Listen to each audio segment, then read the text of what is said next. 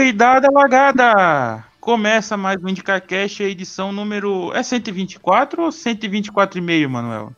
É, a gente considera agora como 124.5, é como vocês estão vendo aí na, na, na, imagem de fundo, aí na thumbnail.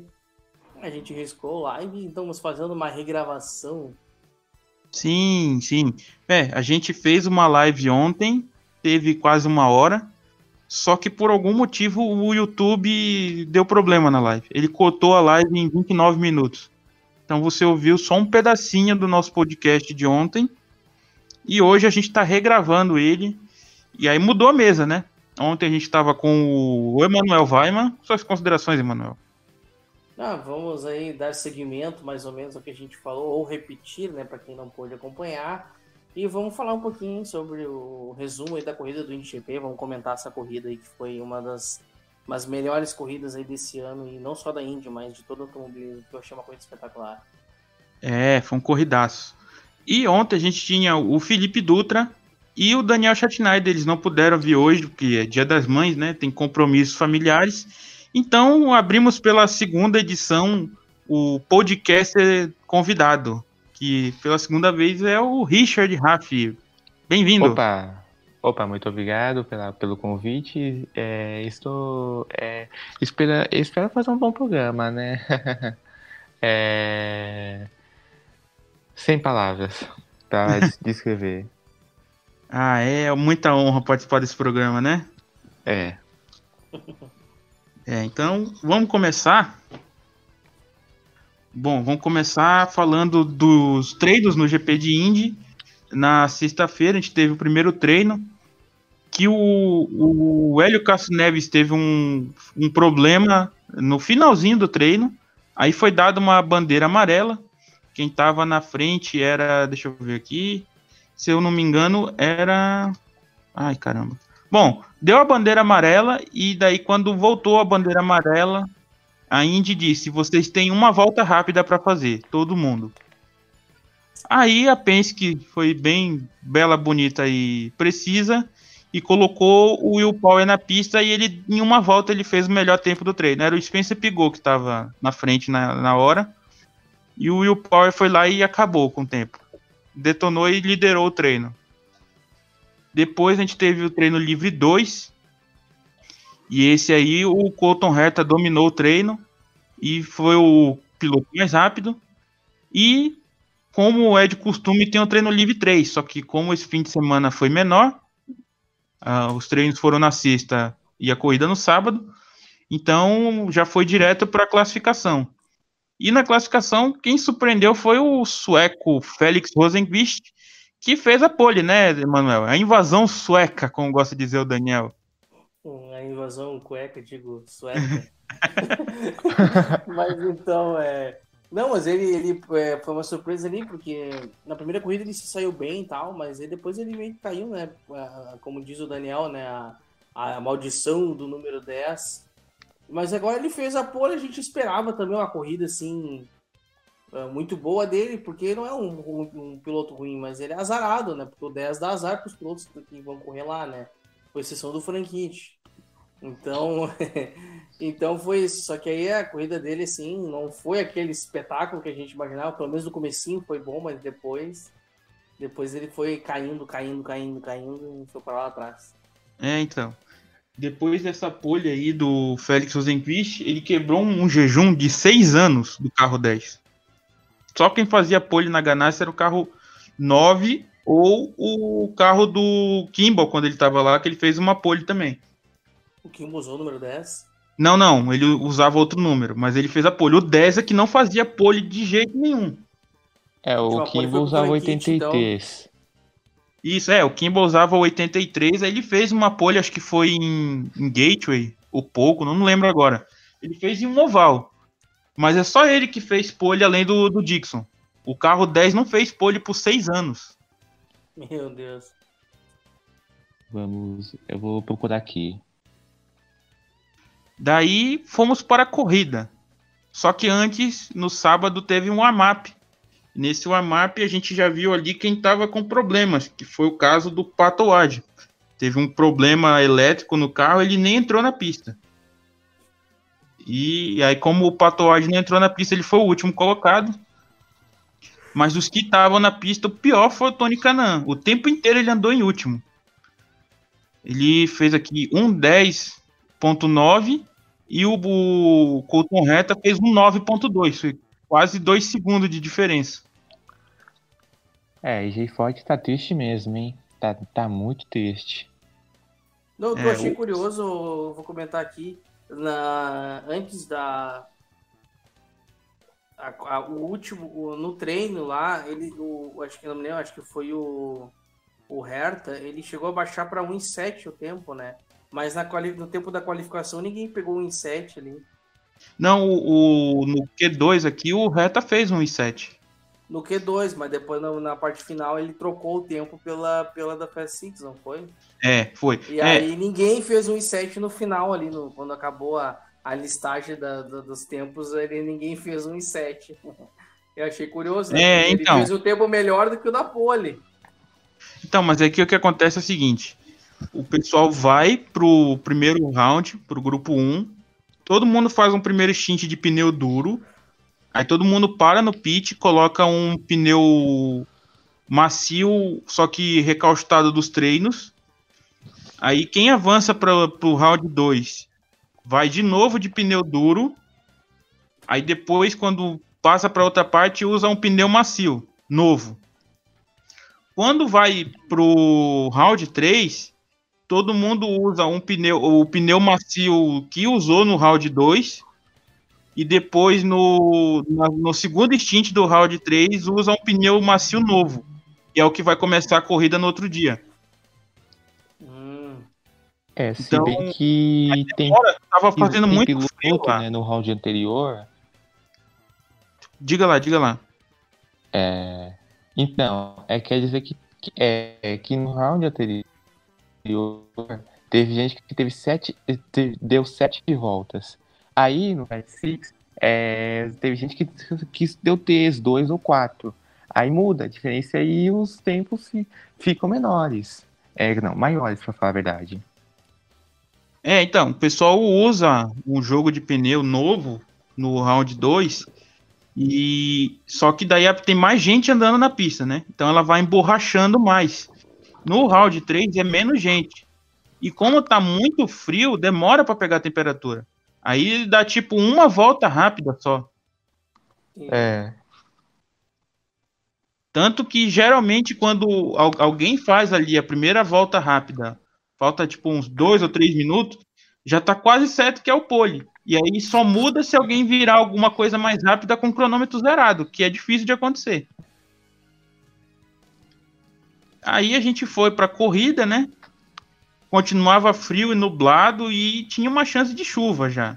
Tanto que a gente já sabia quem, faz, quem fez a previsão do tempo já apontava que ia, ter uma, ia ter uma pancada de chuva em Indianápolis. 40% quando começou a corrida, se eu não me engano, mais ou menos 40%. É, 40% de ter durante a corrida, né? Chuva. É, e muito frio. Fim de semana inteiro, muito frio. Temperaturas assim, no máximo chegando a 15 graus. Algo bizarro para se correr. Não... Vocês já viram alguma corrida olha, no olha a frio? vantagem que eu acho do do frio, porque é o seguinte.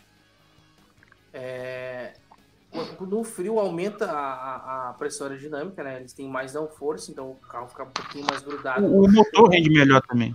o motor rende melhor, mas o carro tem a, a mesma quantidade de turbulência que o calor, né? Não muda nada. Então, Mas aí então, é, a compensação então, é que o pneu gasta menos, o motor rende melhor, mas gasta mais combustível.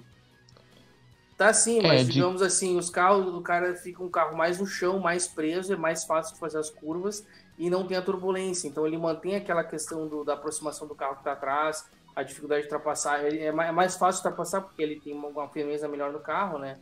Mas não, mas tá continua na mesma proximidade, a mesma dificuldade assim em termos de turbulência, né?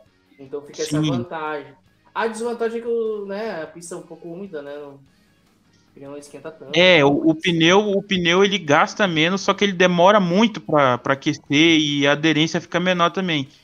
É. Só que a, a moeda não é nem o pneu, é o combustível. Você gasta mais combustível, porque o motor ele trabalha mais, ele tem mais desempenho, ele gasta mais também, entendeu? Aí, por conta É. disso, a gente teve várias paradas durante a corrida, né? Quantas? Quatro, cinco Foi, paradas? é, estavam projetadas acho que de 3 a 4 janelas. Era Uhum. 15 voltas com o pneu macio e de 20 a 25 com o pneu duro. É um fato de que a pista esteve fria, etc., me lembra muito a Indy 500 de 92, quando teve aquela zona, confusão, todo mundo batendo, e a chegada entre o Ansel Jr. e e o Goodyear.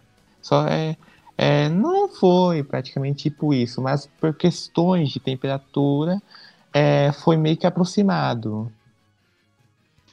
É, só que aí na corrida, o, quando a gente teve a largada, o, o Dixon vacilou, e aí o Jack Harvey passou ele, né? Conseguiu uma ultrapassagem, e depois aí a corrida foi se desenrolando, o Rosenqvist já vinha abrindo uma vantagem interessante, e aí o Ericsson bateu na curva 14 ali, foi quase um Ralf Schumacher replay ali. Não, não, não, não, o que que tá acontecendo com o Ericsson? Deixou só. Eu acho que não existe pilotagem pra ele, né? Cara, ruim demais. Pelo amor de Deus. Emanuel. Ah, o Ericsson, cara, fez uma barbeiragem lá. Se bem que o carro, ele de repente já tava sem. Ele perdeu a traseira, o carro já de repente não tava muito bom, né? Mas ele deu uma É, ele, ele passou lá, né? direto e foi na grama, né? E aí depois bateu no muro do oval mesmo. Eu- Foi que nem o, o, o Celso, eu tava revendo a corrida pra gravar ali pro Indy Forever. Ah, o pessoal, deixa eu aproveitar aqui, né? Eu não tô postando Indy Forever, porque tô, na NBC tá dando strike no canal, já levei dois, então se levar o terceiro acabou o canal. Então eu postei essa corrida no Facebook. Mas então, eu tava gravando, vi lá, prestei atenção nos comentários. E o, e o Celso Miranda com- com- com- comentou lá que é, foi um erro, do, de- mas não foi bem uma barbaragem, porque o carro não estava muito bom de guiar ali. Tava a pista molhada já, tava umedecido, o carro não estava bem ajustado. E aí ele, né, na hora, não tem, não tem controle de tração no carro, né? Então na hora de ele acelerar no final da curva, ele acabou perdendo a traseira e foi, foi um erro do piloto, mas ele, ele não considerou uma barberagem. Eu considerei barberagem, mas sei lá, o Miranda deu uma, deu uma aliviada ali pro, pro, pro Ericsson. Que acabou não voltando pra pista mais, né? Famoso erro de novato.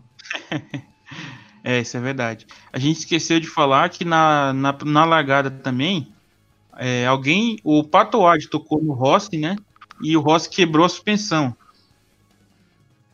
Aí ele foi pro pit, ficou, perdeu quatro voltas ali no concerto. O, Ericsson bateu, quebrou o bico, né? Furou o pneu, deu um monte de problema. Ele ainda conseguiu ir pro pit, mas eles consertaram uma parte do carro, mas não deu. Ele abandonou a prova. Aí teve a relargada na volta 16. Aí o Dixon devolveu a ultrapassagem para cima do Jack Harvey na reta. E quando chegou na curva 1, o Rosenqvist errou e o Dixon assumiu a liderança da prova. É, Ali já tava- estava desenhando um favoritismo, né?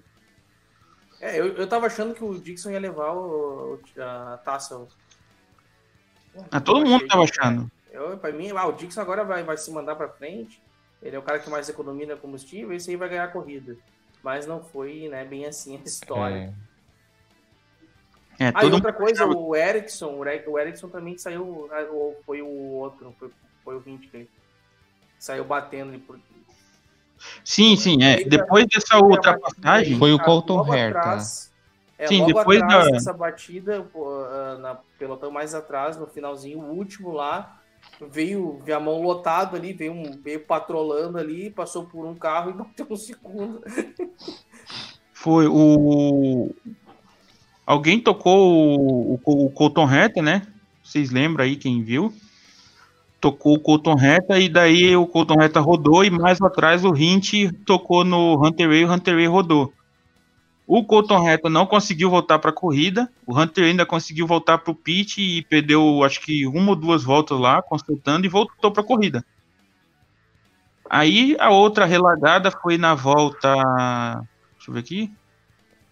Foi rápido essa bandeira amarela. Foi na 19. volta 19. Isso, na volta 19. O Hinchcliffe pagou um drive-thru, como o Pato já tinha pago no começo da corrida também. E daí quem chegou pra festa ali no bolo dos líderes foi Ed Jones. Ele viu ali o Rosenquist brigando com o Jack Harvey, ele meteu um trio wide bonito e passou os dois ali na, na reta mesmo. E depois o Rosenquist e o Harvey ainda se tocaram na curva 1. Aí começou a janela de pitch e começou a mudar a estratégia de todo mundo, né? Durante a bandeira. É, quando. Logo que deu a relagada aí na volta 19, começou a dar aquela garoa, não foi? Só uhum. que aí era uma chuva que ainda não era o suficiente para trocar de pneu. Continuem. Sim, sim. é, aí, aí depois aí que o bicho começou a pegar. Que a coisa é, porque daí embaralhou as estratégias, né? Teve gente que colocou pneu duro, teve gente que colocou pneu macio, teve gente que parou no, numa janela, teve gente que foi mais além e parou em outra. É, o... ah, pode falar. É, e quem se beneficiou tudo disso foram os pilotos que estavam atrás. Inclusive o Matheus Leist, para falar a verdade.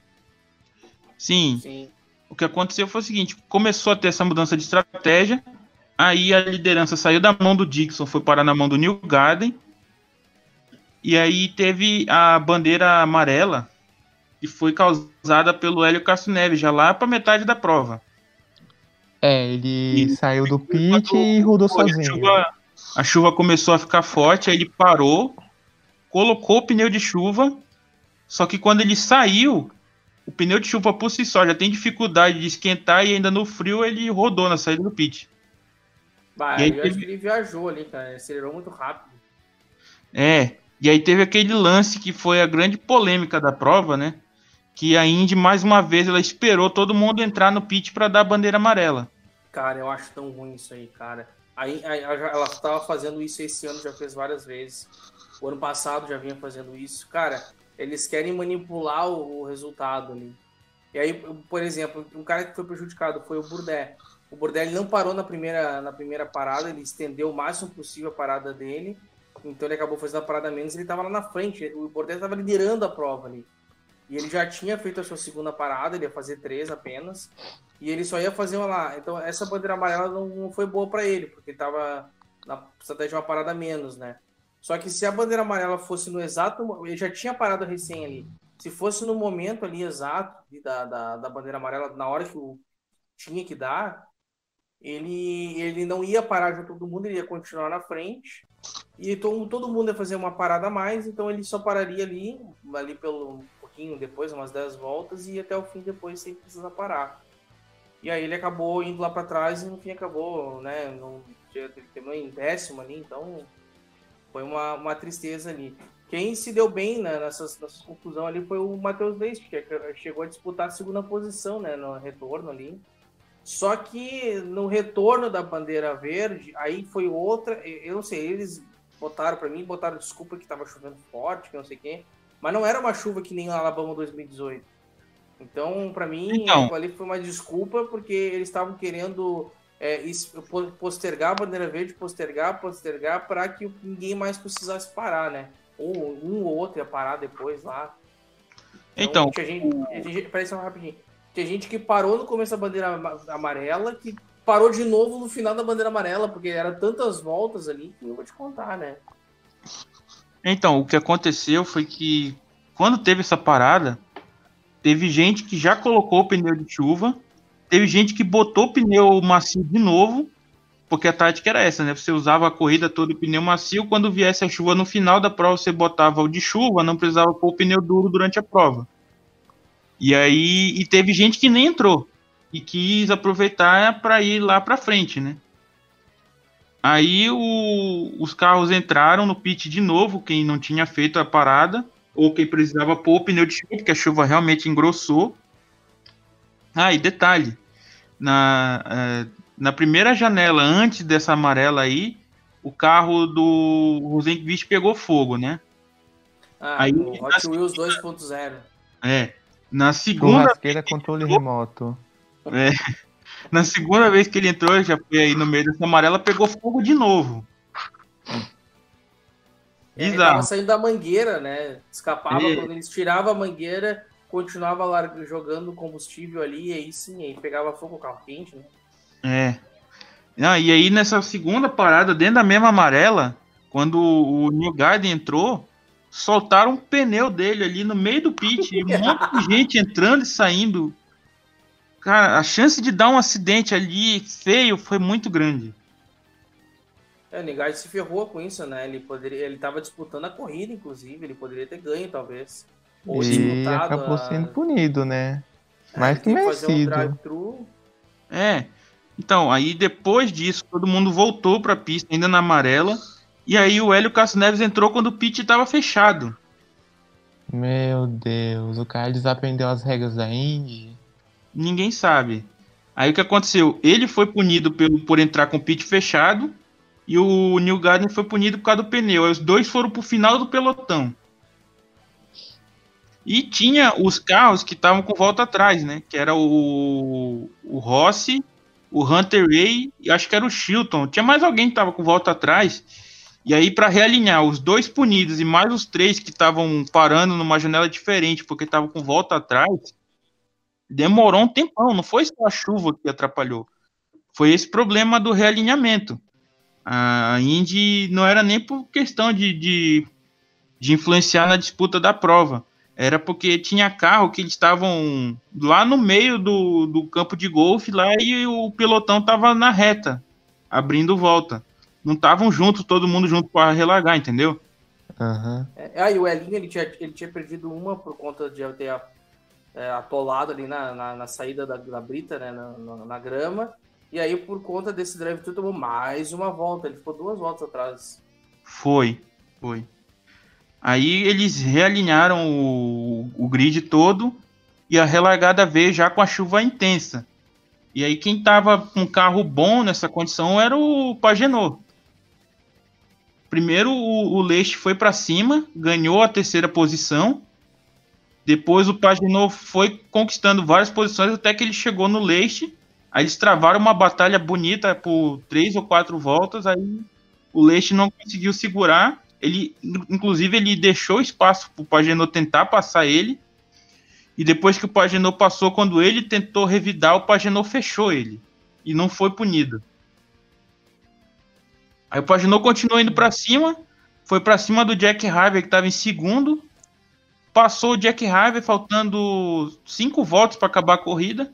E o Dixon abriu uma distância enorme no meio dessa confusão aí. Aí o Dixon já estava com 6 segundos de vantagem. Na volta 80, essa diferença caiu para 4 segundos. Na 81, o Paginot tirou tanto que caiu para 1,8. E aí na 82 eles já estavam juntos. A realidade Diga. A realidade é que o Pagenon invocou o modo Senna em Mônaco 84. E, e esse stint final dele foi pra caramba, hein? É, o, o Pagenot tava atacando muito os outros pilotos. Parecia que tava todo mundo em câmera lenta e ele voando na pista. Aí Pior, né? foi. Ele continuou atacando o Dixon na volta 82, na 83 só que aí no 84, no, na, na parte mista, eles conseguiram ficar lado a lado. Aí eles se tocaram de leve e o Dixon não, não quis pressionar para não ter um acidente, né? Ele pensou no campeonato. Posso comentar esse, essa ultrapassagem aí? Pode. Eu, eu tava narrando com o Daniel Schneider lá no, no Facebook do Indy Forever e foi, e foi bem legal esse. Eu me lembro que eu narrei muito bem essa parte aí. Porque ele veio na, faltando, é, faltava duas voltas, né, na metade da, dessa segunda volta faltando. No final da reta, da reta oposta, ele embutiu na traseira e conseguiu. É, ele, na verdade, ele entrou por dentro, mas o, o Dixon, é, é ele não ele estava muito atrás, ele não conseguiu é, botar por dentro na curva. Ele ameaçou por dentro, mas ele voltou para fora porque não via que não ia dar. Só que é o Dixon, acho que o Dixon se assustou. Também, o Dixon tava com pneu ruim, ele tava sem aderência e tal, já tava perdendo traseira já. E o Dixon meio que quase que passou reto, quase que passou reto da, da, da pista. Então ele foi bem por fora lá e mais lento, porque ele meio que deu uma, uma escorregada ali. E aí o, o, aproveitou e entrou por dentro, assim, logo depois da, daquela curva da freada, né? Então ele ficou ali e aí o Dixon tentou fechar, eles se tocaram a roda dianteira direita do, do Pagenot bateu na roda traseira esquerda ali do Dixon. Eles chegaram a se tocar, mas não, não, não chegou a quebrar nada, foi um toque leve ali. E, e nesse toque aí o, o, o, Dixon balançou de novo. E eles foram para a próxima curva, que aí era a direita, né? E aí o Pagenot veio fazendo ela por fora, os dois lado a lado, com a pista molhada. Olha que legal que foi isso aí. Foi lado a lado ali. E lá no finalzinho da, dessa curva, que aí ia ter um, era um S, né? Ia para a esquerda de novo e aí quando ele, ele finalizou a ultrapassagem na, no meio da, da curva, dessa outra curva aí. E aí ele passou e se mandou, porque ele tava com um carro muito mais rápido que o do Dixon. Olha, eu achei que foi uma, foi uma ultrapassagem muito bonita. Uma, briga foi espetacular ali naquela hora. Foi, ele se mandou e já logo depois já completou a volta, recebeu a bandeira branca e já era a última volta. E aí ele só seguiu para vencer a corrida sem susto mais, né? É, e abriu dois segundos pro Dixon em uma volta. É. Não, foi, foi bizarro na volta 81, quando caiu de 4 segundos para 1.8. E aí Sim, depois ele passou e abriu 2 segundos de novo. É que o Pagenot tava com o carro muito bem acertado ali naquele momento, tava com o carro muito no chão. E o Dixon então, tava ah, perdendo de traseira, ele tava com o carro horrível ali. Sim, a impressão que dá é que todo mundo treinou achando que não ia chover, que ia chover só depois da corrida. E o Paginot foi o único que acertou o carro para chuva. É, é a impressão que eu tenho também. O que, que você acha, na reta, o Dixon, Na reta, o Dixon conseguia manter a distância, mas nas curvas o Pagenot era muito mais rápido. Bem, o Pagenot é, não, teve, não teve medo de arriscar para tentar passar o Dixon antes da curva do, da entrada do oval. E foi uma atitude muito bem acertada do Paginot.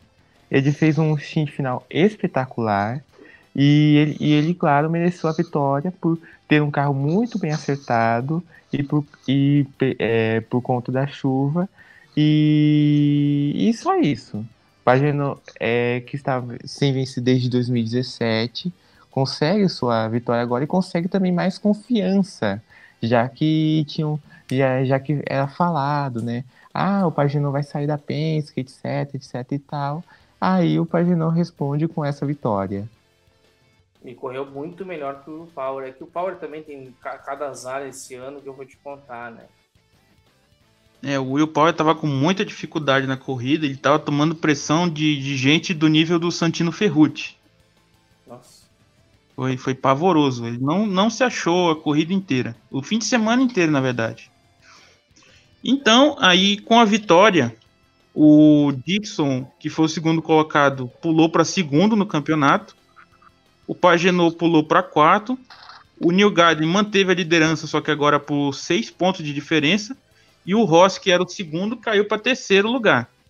É, que o Ross, coitado, foi uma corrida desastrosa para ele por causa do acidente logo no começo.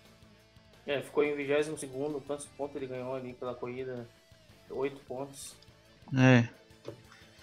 E, mas quem se deu muito bem, fez a melhor corrida da carreira, foi o Matheus Leite, que terminou em Jack Harvey. Lugar. Sim, o Jack Harvey também, que foi o, o terceiro colocado. Não, e do Jack Harvey não só foi a melhor corrida da vida dele, como também foi a melhor corrida da equipe dele, né? É, se a gente considerar só a parte da Michael Shank, sim. Porque Sim, é um, porque uma é parceria com a SPM, né? Isso, tem a parceria com a SPM, mas a equipe mesmo. Foi a é melhor uma... corrida desse ano da, da SPM também. SPM e a Meyer Shank também. Foi se levarmos em conta ambas as equipes. É, foi um resultado espetacular e eu acho que se não tivesse tido a chuva, o Jack Harvey tinha carro para vencer a prova. É possível. Ele tava, eles estavam comentando que o carro era para não era para chuva não, o carro era para pista seca. Eu me lembro que tem um trecho lá que foi entrevistar o, o chefe de equipe dele lá, ele comentou. Comentou que o carro dele e ele tava final da corrida estava difícil lá para ele se manter lá, mas que ele estava indo muito bem. Ele elogiou muito o Jack Harvey que estava conseguindo se manter bem lá e se manteve na terceira posição. Isso. A realidade é que o Jack Harvey, cada vez que vai mais é, que cada corrida que passa, vai ganhando mais confiança e vai ganhando mais experiência. Tanto que os resultados dele vão melhorando a cada corrida. Eu penso que na temporada que vem, se o Jack Harvey fizer uma temporada completa, ele pode surpreender e pode ser um dos pilotos que possam disputar frequentemente as 10 primeiras posições das corridas que acontecerão na temporada que vem. É Quem isso aí. fez uma corrida muito boa também foi o Pigou, né? Foi, o Pigou, Pigou com o carro Chevy, né? Ele se intrometeu ali no meio dos líderes, de Chevy era só o Pigou e o Paginot que estavam ali na frente. E o New Garden no meio da prova, né? Aí, quando mudou a, a configuração por causa da chuva, aí é foi um domínio de Chevy. Apareceu o Paginot, o Leite, o Pigou, o Ed Jones e o Power ali dentro do top 10, enquanto que só tinha o, o Jack Harvey, o Dixon e o Rosenqvist, e o Rahal, e o Ferrucci. Então tava bem equilibrado ali o, a corrida na, na, na parte da chuva. A impressão que deu, que a gente viu até a Foyt do Leite andando bem, é que a chuva meio que igualou todos os carros, né? Uhum. Tirando o Paginot que tava soberano. Porque tava Isso. ajustado para pistas molhadas. E É. tudo para pista seca. Então agora eu vou retomar aqui um quadro bem antigo desse programa, desse podcast, que é o, o melhor e o pior da corrida. Começando com o Richard. Qual foi o melhor e o pior da corrida para você? O melhor da corrida para mim foi o Pagenot e o Leite, por conta da, das. eh, Primeiro que o Pagenot fo- eh, teve esse stint final, já que falei, etc. E segundo, para o Matheus Leite, por conta da experiência dele e, em Indianápolis, tanto que ele já se declarou para Indianápolis, etc. E também por ele surpreender e chegar em quarto lugar na corrida. O pior já consideramos foi o, Mar foi o Marcos Erickson. Não tem nem o que comentar, pra falar a verdade. Já errou na, cu- é, na curva, tava distracionado, etc. Não durou nem 20 voltas. E para você, Manuel? Ele durou 11 voltas, o Erickson. Mas então, cara, é que é difícil dizer só um melhor, né? Porque tem que ver as devidas proporcionalidades. Então eu diria que é o Pagenot, o Matheus Leite, né? Porque o Matheus Leite também, eu acho que proporcionalmente, na verdade, eu acho que o Matheus Leite ainda correu melhor que o Pagenot, cara. Porque o Matheus Leite largou lá na. Que, que posição que largou? Largou em 21 Em 21 isso. com o carro da Foyt, que quase não é um carro, é quase um carro de, de lights. Esse ano tá, tá pior que tava ano passado. E ele, como choveu que igualou tudo, ele se mandou lá pra frente e mostrou que quando ele tem carro competitivo, ele, ele anda na frente. E olha, ele chegou a disputar, quando o Dixon tá primeiro e o Jack tá, Harvey estava em segundo, ele chegou a disputar a posição com o Harvey, quase poderia ter ido para segundo. Não foi porque, em conta do, por conta do carro mesmo, né? Então, Foi, parece propor- que parece que a Ford pediu para ele dar uma segurada porque o resultado já tava bom para eles. É, porque vai que dá um acidente, alguma coisa, né? Já tava ótimo lá, então. É, tava chovendo, né? É, então assim, ó, eu acho que o Matheus Leite, é, se não tivesse chovendo. Aliás, se não tivesse chovendo, ele não ia conseguir ir lá tão bem, mas como igualou os carros, igualou todo o equipamento de todo mundo, praticamente, com exceção do Vagenot, né? Então ele acabou mostrando o serviço que ele tem competência para estar lá na frente quando ele tiver, quando ele tem um carro competitivo. E o outro cara que também proporcionalmente acho que foi tão quase tão bem quanto o Matheus Leite foi o Jack Harvey. O Jack Harvey não fez a temporada completa ano passado, ele fez algumas corridas, esse ano também tá fazendo algumas corridas. E ele com um carro, tem a parceria da SPM, mas né, ele tá com uma equipe menor ali, né? E ele conseguiu ficar lá em terceiro e se mostrou gente grande lá, se mostrou competente, não cometeu erros nenhum lá, nenhum erro ele cometeu. Então, esses três aí para mim foram os grandes destaques da corrida. Eu não vou dizer que o Scott Dixon foi um grande destaque porque, né, ele já é o melhor piloto da atualidade, então, né, é, a gente já espera que ele vai ficar lá para frente, assim, ele, né, tem um carro muito bom lá, então foi por aí. E o pior, cara, o pior piloto, né, dá para dizer também que foi o Marcos Ericsson pela, pela lambança que ele fez lá, né. Eu achei que ele foi, ele foi coisa de, de novato mesmo. E mesmo com os do- quantos anos ele ficou na Fórmula 1? Dois anos ou três? Ele ficou três anos na Fórmula 1, né? É, alguém que Não, tá não, no não, ato. não. Cinco anos. Na Fórmula 1 ele ficou cinco anos, não, ficou três. Sim, 2014 a 2018. Não, mas foi em 2015, ele não entrou junto com. com, com Não, não, não. lá? 2014 ele tava na Caterham. Ah, eu não lembrava disso.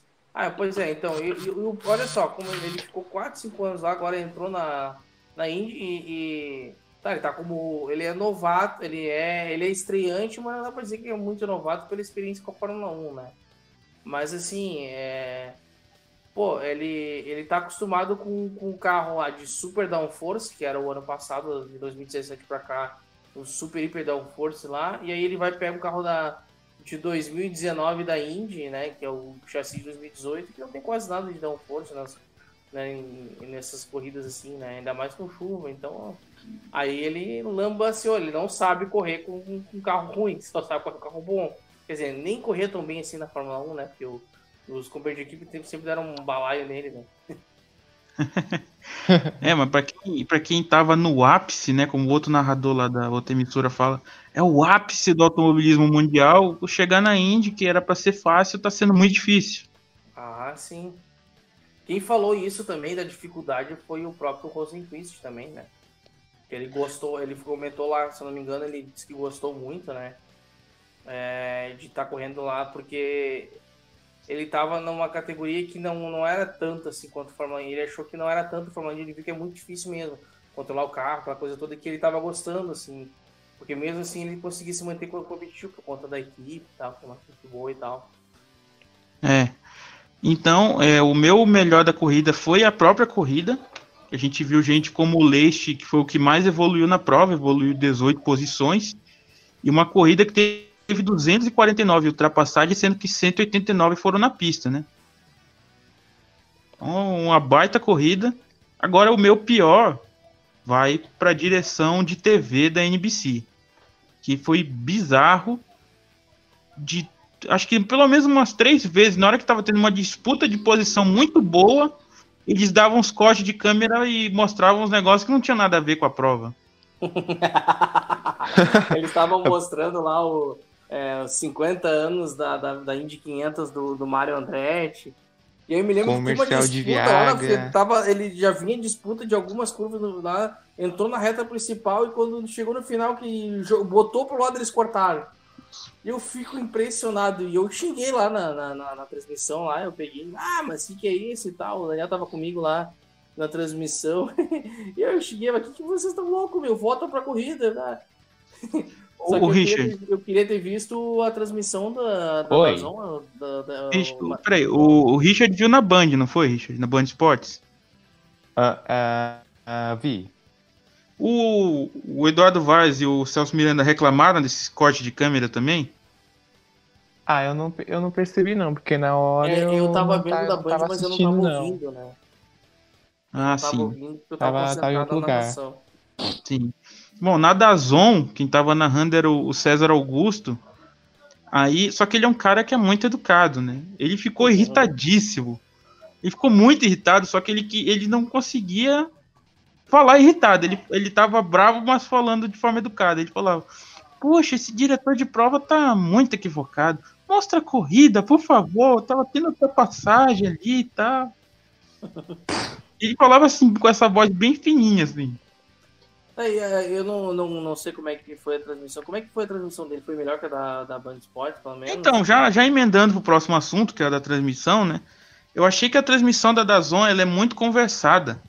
Porque são pessoas ali que já trabalharam com automobilismo, mas não estão acostumadas com a função que eles estão desempenhando, né? O César Augusto, ele é um fã declarado de automobilismo, trabalhou com Fórmula 1 quando ele foi repórter na Rede Globo, e ele conhece, pelo que eu percebi, eles estavam transmitindo de lá dos Estados Unidos, na, na Califórnia, o estúdio lá da Dazon. E ele, já, ele disse durante a transmissão que ele já frequentou vários e outros circuitos e tal. Só que para narrador, ele ainda não tem a experiência, pelo menos para automobilismo, ele não tem aquele tino de narrador. Tanto que mandar. Isso eu gostei. Que eles, eles ouvem bastante o que o pessoal tá mandando no Twitter mandaram para ele lá, poxa, tem que dar mais emoção. Ele falou, é, é verdade, tem que dar mais emoção. Tô tentando pegar o jeito aqui. Ele falou sinceramente. Ah, foi legal isso aí dele. Sim. É, mas é, a, a Dazon tá fazendo só a primeira corrida. É aí no tempo de ajustes, eles ainda precisam se ajustar, é, precisam, digamos, conhecer um pouco mais, etc. É, ao longo do tempo, até o final da temporada, eles podem estar muito melhor do que a Band Sports. Claro, já é um grande passo, já iniciando as transmissões do GP de Indianápolis. É, e o outro que estava comentando era o Mario Haberfield, que ele correu na Champ Car, inclusive, por algum tempo, e ele mostrou bastante conhecimento até. Ele lembrou até um pouco do, do Felipe Giafone, assim. E ele não, não era um cara arrogante na hora de comentar nem nada. Ele tem comentários bem precisos, só que a transmissão dele estava muito conversada. O César Augusto, ele parava, ele meio que desligava da corrida, ficava perguntando coisas sobre o automobilismo pro, pro Mario Haberfield, e às vezes até o próprio Haberfield queria comentar da corrida e era cortado pelo César Augusto para falar coisas aleatórias. Mas não que o César Augusto fizesse por maldade. Ele até comentou, poxa, estão reclamando aqui e tá? tal, mas é que eu tenho esse lado de, de, ser curioso, eu quero conhecer, eu quero descobrir histórias e tal. Deu para entender. Inclusive, mandaram um Twitter lá para eles dizendo que queriam ver os treinos né, da, da, das 500 milhas, que vão acontecer agora nessa semana. E aí o professor Augusto falou, também quero ver, só não sei se vai passar. Vamos ver aí o que, que vai acontecer. Ele é, um, ele é um bom narrador, se comparando com o Vaz, é bem melhor. Então, eu acho que no, no, quesito de emoção, de passar emoção, o Vaz ele já tem aquele tino de, de ser um cara que cobre esportes há muito tempo, ele narrou vôlei e tal. É, mas o, o César Augusto ele passa as coisas melhor que o Vaz, entendeu? Ele tá vendo o que tá acontecendo na pista, quem tá trocando de posição, ele é mais atento, ele não sabe passar emoção, mas ele sabe descrever o que tá acontecendo melhor. Essas coisas das zonas ficam disponíveis para olhar depois. Cara, eu não sei se essa vai ficar. As outras ficaram por uma semana, parece. Acho que a outra que passou em inglês ficou uma semana e depois tiraram. Hum. Mas eu, eu gostei muito, eu vi ali uma transmissão com potencial de melhorar. Não estava perfeita, claro, é a primeira vez, como o Richard falou, mas tem potencial de melhorar sim. Bom, e agora a gente já vai chegando aqui nas nossas considerações finais. É, vocês gostaram muito da corrida, pelo que a gente percebeu, né? Então, começar com o Emanuel, suas considerações finais aí. Ah, para mim foi uma corrida eh, muito boa, assim. Eu não sei te dizer se foi para mim assim a melhor do da Indy desse ano, porque Austin foi uma corrida que eu achei excelente. A do Alabama também eu achei muito, muito boa. E, e eu, eu, e eu tô dando pontos positivos para Alabama porque foi uma pista feita para circuitos de. Foi uma pista feita para moto, não foi feita para carro. Então ela não é preparada para monoposto, principalmente o monoposto. E foi uma corrida espetacular. Acho que foi a melhor é, melhor Alabama que eu já vi, assim, da Índia, a décima corrida da Índia, né? No Alabama. E aí, Long Beach, para mim, foi. Eu gostei da corrida, foi uma corrida boa, assim, mas não muito boa. Da média, regular para boa. A, a Pete também foi de, de, de média para boa ali. E agora, essa corrida que realmente, cara, acho que ficou muito, muito boa. Acho que a chuva deu uma melhorada, porque historicamente esse é um circuito que não tem muitas bandeiras amarelas, né? Então, como teve a, a pista molhada, o pessoal uh, né, viajou ali na, no circuito, acabou trazendo ali algumas bandeiras amarelas e foi nos momentos certos, né? Teve uma bandeira amarela ali pela volta 20, teve outra lá pela volta né, uns 50, 60 ali, então isso é, foi nos momentos bons para juntar o pelotão e deixar os caras se pegarem ali no pau ali. Então acho que ah, foi, foi na hora certa e a chuva também ajudou para ser uma, um espetáculo, assim. Espero que tenha mais corridas no ano que tenham essas chuvas, assim, não muito fortes, né? Para não ficar também que nem aquele dilúvio do Alabama 2018, mas é, eu espero que tenha mais coisa pra gente se emocionar esse ano. E você, Richard, o que você achou das, da corrida? Suas considerações finais aqui do podcast? A corrida foi excelente. É, para mim, a melhor que já teve em, em Janápolis, em termos de circuito misto. E como e pegando um pouco do comentário do Emanuel, é, é, é, seria bom ver mais corridas em chuva, né? Pra, porque aí é que mostra mais o potencial do piloto e também que é, e não, não, digamos, deixando a diferença entre equipes do lado. É, a chuva vai, mostrar, vai mostra a real potencial do piloto. Para isso, é, a minha consideração final é mais corridas de chuva na IndyCar. É, eu também gostei da corrida. Achei que a chuva também deu um tempero a mais, só que eu acho que se fosse no com pista seca já ia ser uma grande corrida.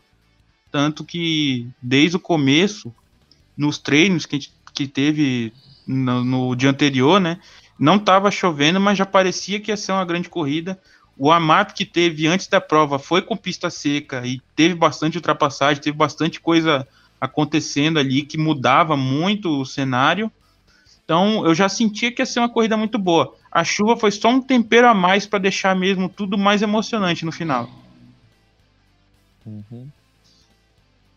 Bom, então é, a gente ouviu aqui o Richard e o Emanuel. Emanuel que é do canal Indy Forever, né, Manuel? Faz aí o seu jabá. Então, convido vocês a sempre acompanhar o Indy Forever. Não estou postando corridas, né, por conta da, dos, dos strikes ali da, da NBC, mas eu passei ali a pré-race de, de, de, ontem, né, da corrida.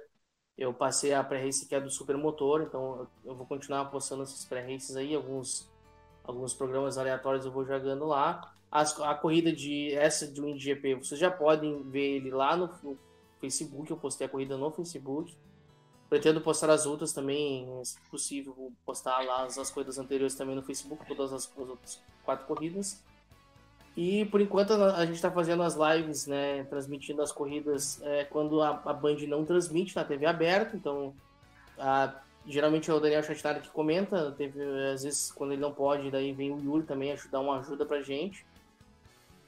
E, e a gente está com dificuldade mesmo para mandar imagem junto. Então a gente está pensando aí para as próximas fazer só em áudio é, e, e, mandar um link para vocês acompanharem a corrida no, no, pelos né, pelos uh, o pessoal que faz as transmissões ali, o Biswitch da vida, esse pessoal aí, porque é, é complicado também, porque a gente não tem ninguém é, nos ajudando, assim, a gente só, tão, eu tô narrando e mexendo em 500 coisas no computador ao mesmo tempo, então isso perde um pouco da, da qualidade da narração, e quando a gente fez rádio daí nessa última, é, foi muito melhor, assim, a gente conseguiu ficar mais atento à corrida, a narração ficou melhor, então a gente está estudando fazer em rádio mesmo e tá pelo jeito deu certo a questão da rádio, a narração estilo rádio assim para para essa corrida aí. Então é isso aí.